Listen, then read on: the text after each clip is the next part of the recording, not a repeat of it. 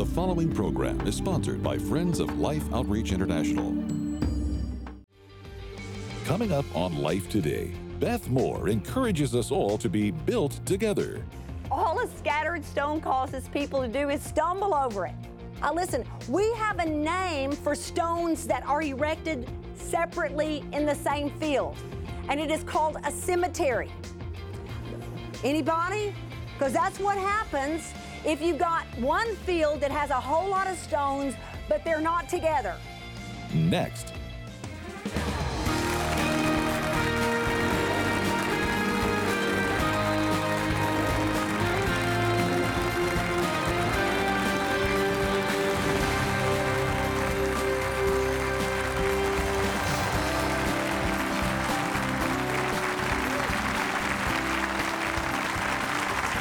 It is such a privilege to be here with all of you and to come into your home or wherever you're watching.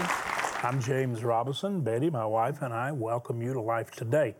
We have a Wednesdays in the Word emphasis, which Beth Moore, of course, inspired as you watched her for so many years, and then she began to encourage us to get others to also teach on this day because she said it's such a wonderful opportunity to share those who have a gift God's given them and they want to share. And Beth said, I want to help all of those who have this divine enabling share. And she is actually teaching right now today a series talking about how we're built together. And Betty, she's talking about something you hear me talk a lot about, and that's the body of Christ fitting together all the unique parts and submitted to the head, but being built up into the fullness of the stature of Christ. Uh, as a matter of fact, she shared a, a, her own blog, and we put it on the stream, and it, we just went orbital. But she was talking about going forward, and it was the longest article that's ever been on the stream because it's kind of a relevant news deal and inspirational piece, and we touch all the nerves that need to be touched and give people inspiration. But it was so powerful that it just it was kind of like a, a great message heard around the world. And, and she's caught up in seeing the body of Christ healed and seeing the prayer of Jesus answered. And you're going to hear and see a little of that for sure in what she's sharing. So here's Beth Moore. Would you welcome Beth? Here she is.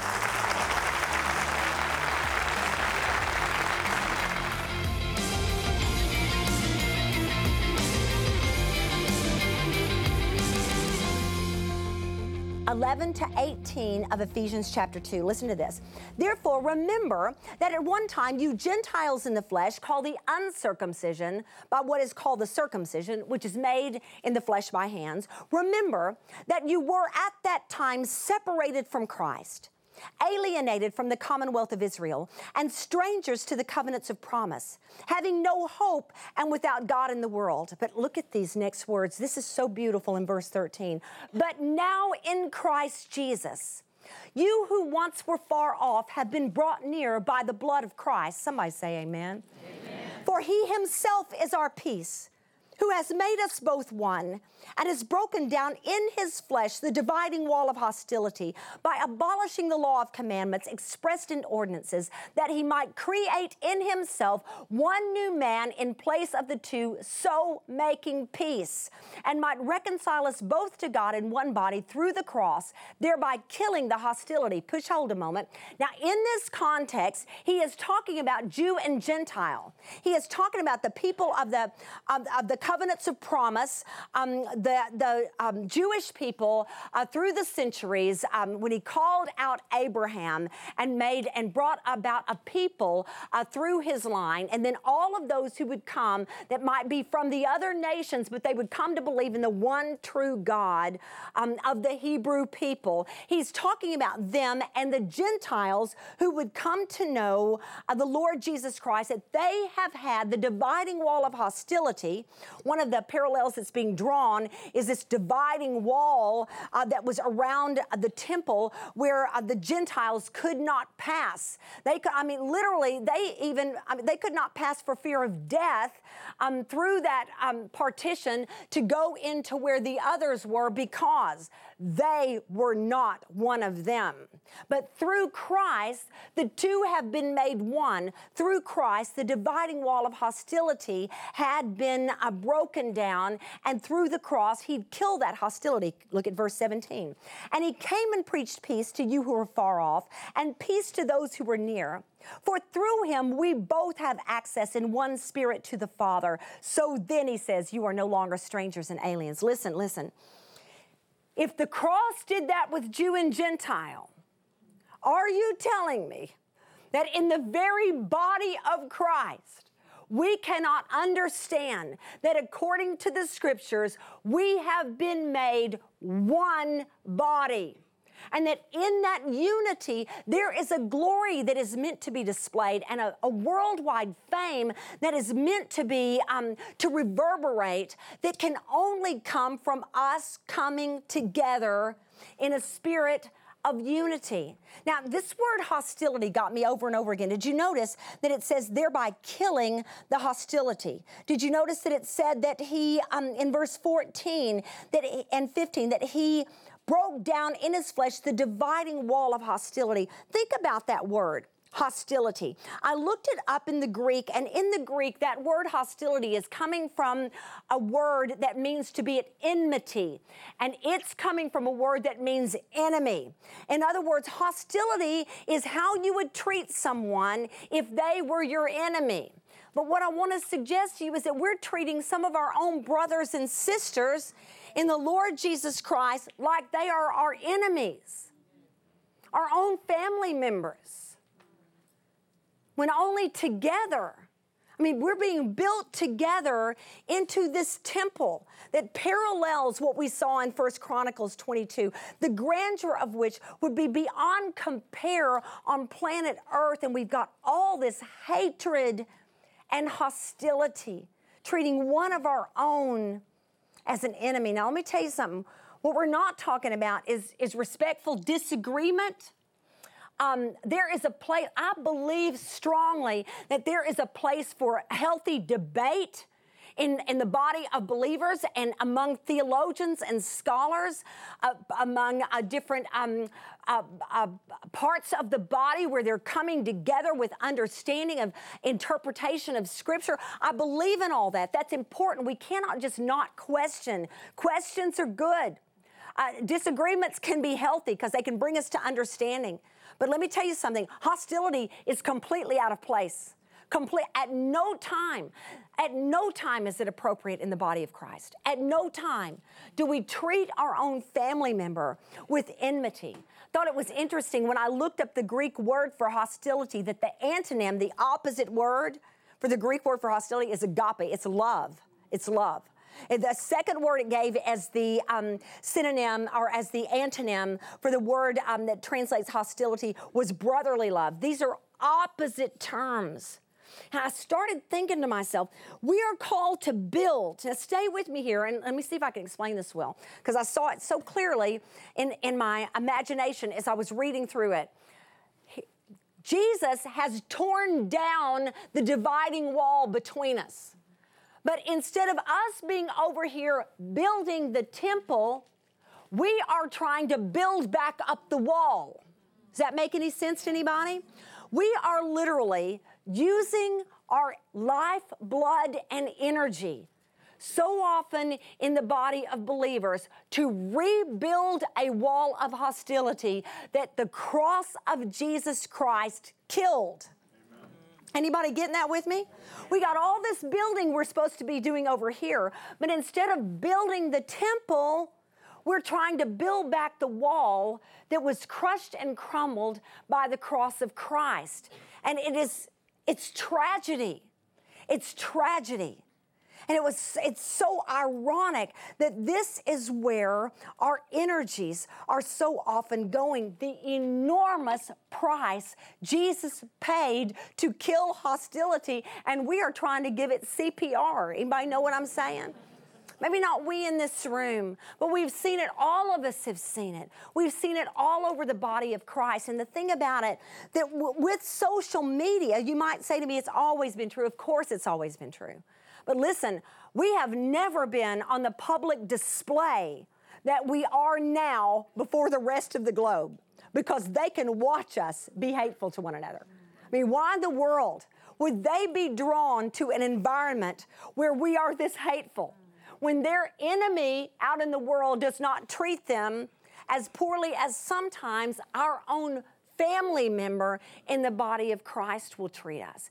It's just very, very convicting to me to see how much time we're given to hostility instead of the building of the temple itself. There's this gorgeous scripture, jot down the address if you want to. 1 Corinthians 14 12.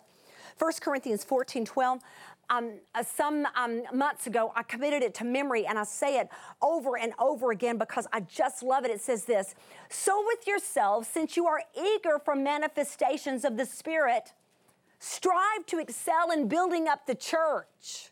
I love that because anybody but me, I, I want manifestations of the Spirit.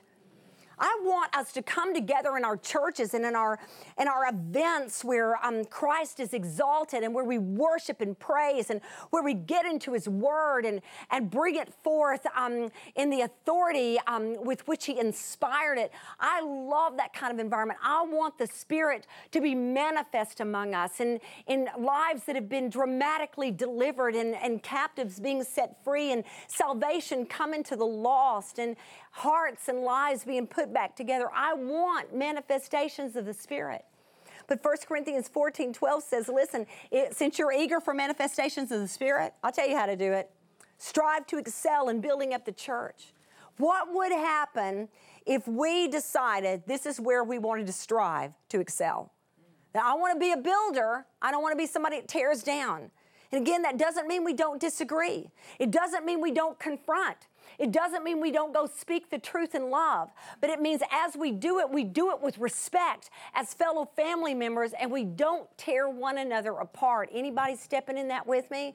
Because let me tell you something hostility has no place in the body of Christ, it is not of God. Luke 19, 41 through 44. Now, this is going to be in reference to Herod's temple, uh, which was, of course, the temple in the time when Christ walked in flesh and blood on this earth. So he says in Luke um, 19, verse 41, and when he, this is Christ, drew near and saw the city, he wept over it, saying, Would that you, even you, had known on this day the things that make for peace but now they are hidden from your eyes. For the days will come upon you when your enemies will set up a barricade around you and surround you and hem you in on every side. Verse 44 and tear you down to the ground. Everybody say, tear you down to the ground and your children within you, and they will not leave one stone upon another in you, because you did not know the time of your visitation. Listen carefully, because that wording is so important. He's giving um, a prophetic word to them. He said, This is what's going to happen with this temple, because he's coming down that mountain, he's looking straight at it, all this gorgeous, gorgeous majesty. They said with Herod's temple that with um, the, the coloring of it, that when that sun would come up and hit it, I mean, it would be a brilliance that would almost be blinding. So, this gorgeous, gorgeous building, and he's looking straight across at it, and he just begins weeping and weeping, going, Do you not understand that because you missed the time of your vis- visitation, that this will be taken from you? And a stone will not be left on another. Let me read that to you again. It says in verse 44, because this is so important, and they will not leave one stone upon another in you because you did not know the time of your visitation. Stick with me here, stick with me. Think, think really carefully about this that a few decades later, this happened exactly like Jesus prophesied that it would in AD 70. And, and so we're told the stones didn't just like disintegrate into thin air. What happened to them? Well, they fell apart. They were useless because they were not built together. A temple, see, once the stones fall apart, the building is of no further use for the gathering place that it was purposed. Only together did the stones build anything that God could dwell within. Is that is that sticking with everybody? So see, the big, big, big phrase in Ephesians 2:22 is that you and I, as believers in Jesus Christ, are being built together. Everybody say that phrase We are being built together. See, scattered stones don't build anything when you and I, when, when we as the people of God on this globe are just scattered stones, we're all just doing our own thing, we're all just getting more and more detached, uh, getting further and further from body of believers because one thing, we can't find a perfect one. It all seems like they're hypocrites. We don't like this about them or we don't like that about them. And anyway, I can get all my lessons or I can get all my sermons on my phone now. All these reasons why we could just be scattered stones. But the more scattered we are, all we call all a scattered stone causes people to do is stumble over it. That's what the world is doing. We're, we are so many scattered stones that the world is just stumbling over us, going, Who would want to be part of them? Anybody agreeing with me on this? Uh, listen, we have a name for stones that are erected separately in the same field, and it is called a cemetery. Anybody? Because that's what happens if you've got one field that has a whole lot of stones, but they're not together. Then they're all out. Then what you've got there is a cemetery. And that's what happens. Is that we're just a dead, I mean, we're alive in Christ. But as far as our impact is concerned, a living, breathing, colorful impact of the Holy Spirit among us on this planet we just become dead in our scattering, a stumbling um, stone. We become a cemetery. Listen, listen, listen. Here's the other thing. We're thinking that we've got this whole idea, especially with all this celebrity Christianity, that we think that it's all about becoming rock stars. We are not rock stars, we are rock stacks. Anybody getting this with me? Not, it's not one rock. It is it's stone on stone on stone on stone. Called to be rock stacks, not rock stars. Anybody remember, if you were part of our series toward the beginning um, of it, we talked about Solomon's name, Shalomo um, in, in Hebrew, a, a word that means peace and a word that means intact. Listen, in the body of Christ, when He wants to speak peace over us. If you'd only known what would bring, bring you peace, to speak peace over us. Listen, we cannot be intact without contact. Anybody? Listen, because we think, well, I'm doing fine all by myself. That's not what the scripture says. That literally you cannot fulfill your calling and I cannot fulfill my calling without what other believers that God intended to put in our sphere of influence, what, what they invest in it. That I get something from you and you get something from me that builds us up in our calling. That a, as a body of believers, this is how we function. But if we just all find a place, like we, we don't have to do that anymore, I can get that all by myself, then all we become is a field full of scattered stones, and we just cannot let that happen.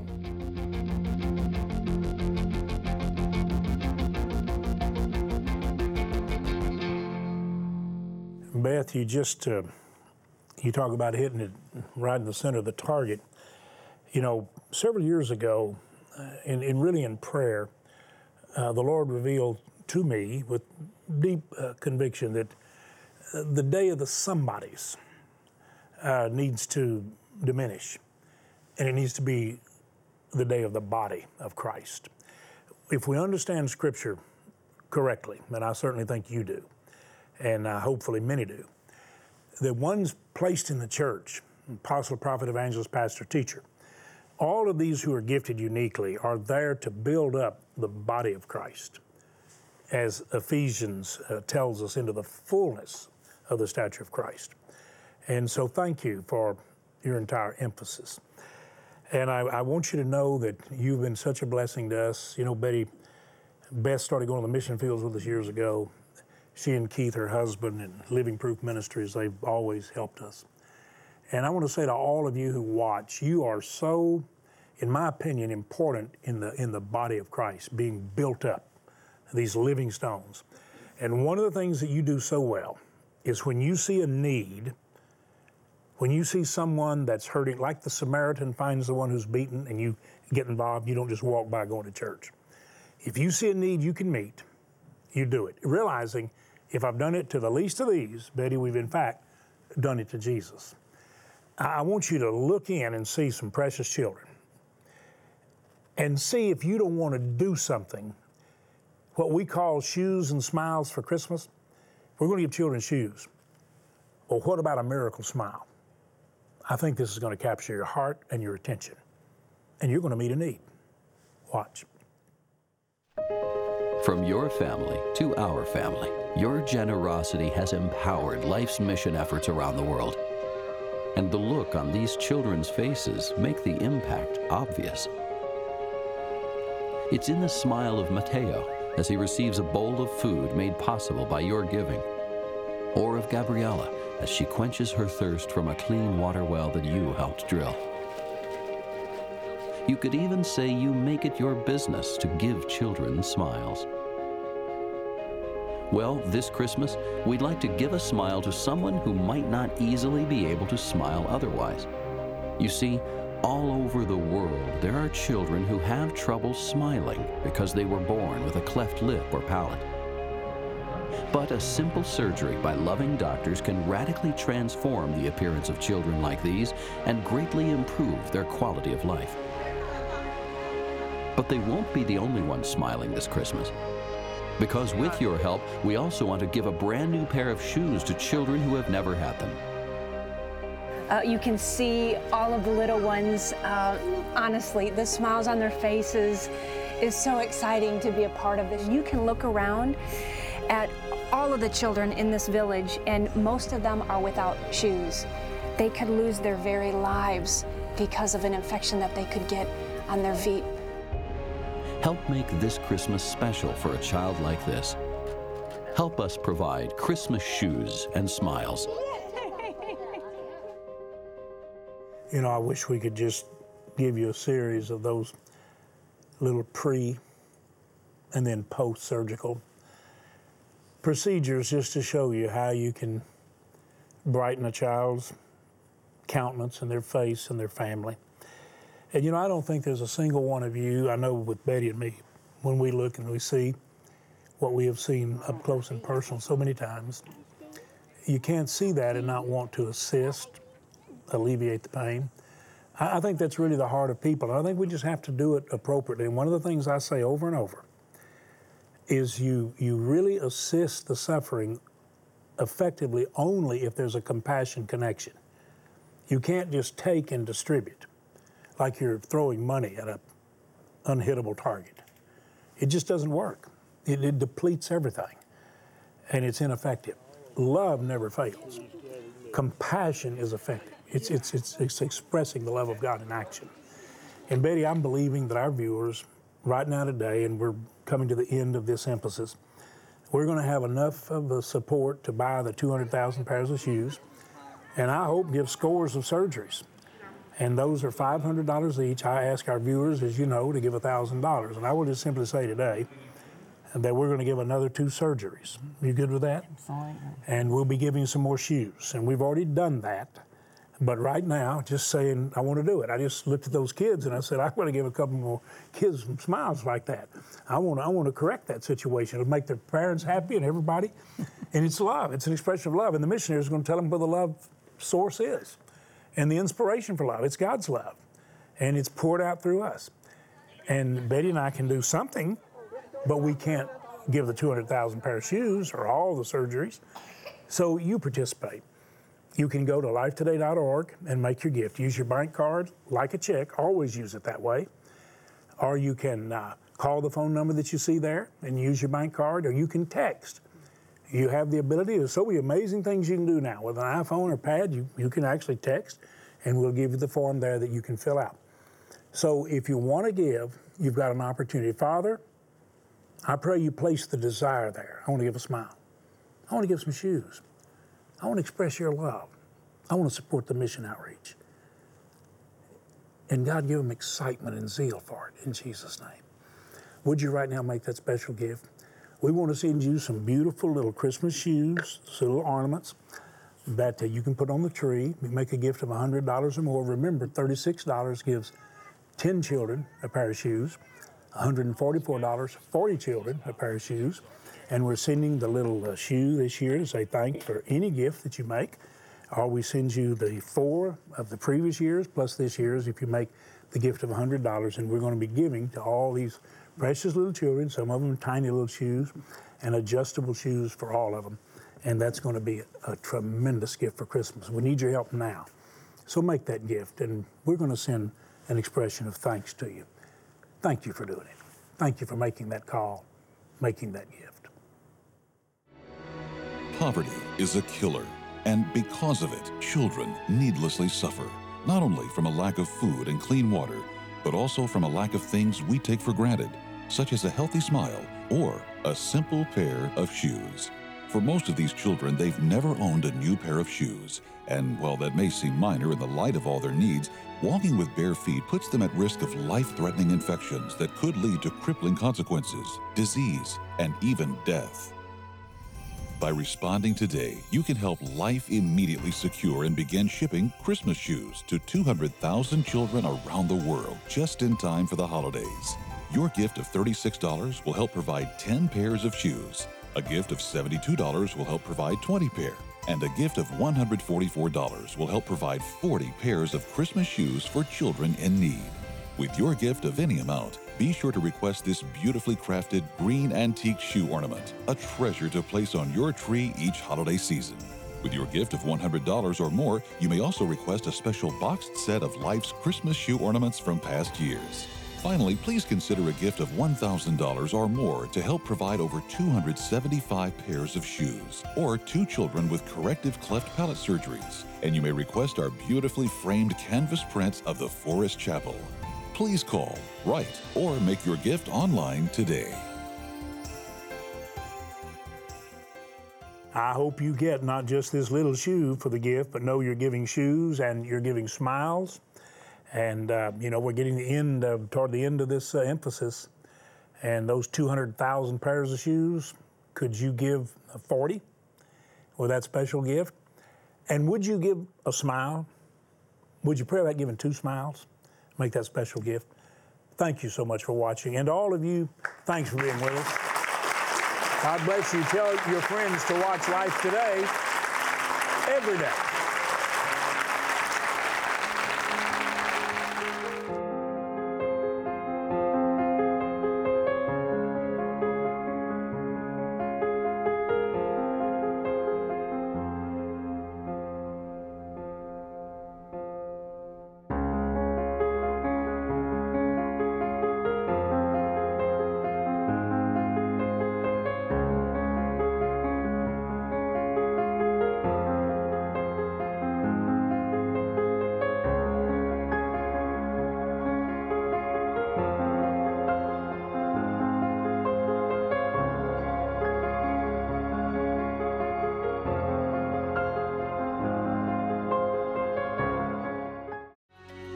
Tomorrow, Sheila Walsh challenges us to spend five minutes with Jesus. But there's nothing that will change you more than the Word of God. Life Today is made possible by the supporters of Life Outreach International. Your gift will be used exclusively for the exempt purposes of life. The ministry features specific outreaches as examples of the programs it supports and conducts. Gifts are considered to be without restriction as to use unless explicitly stipulated by the donor. The ministry is a member of the ECFA.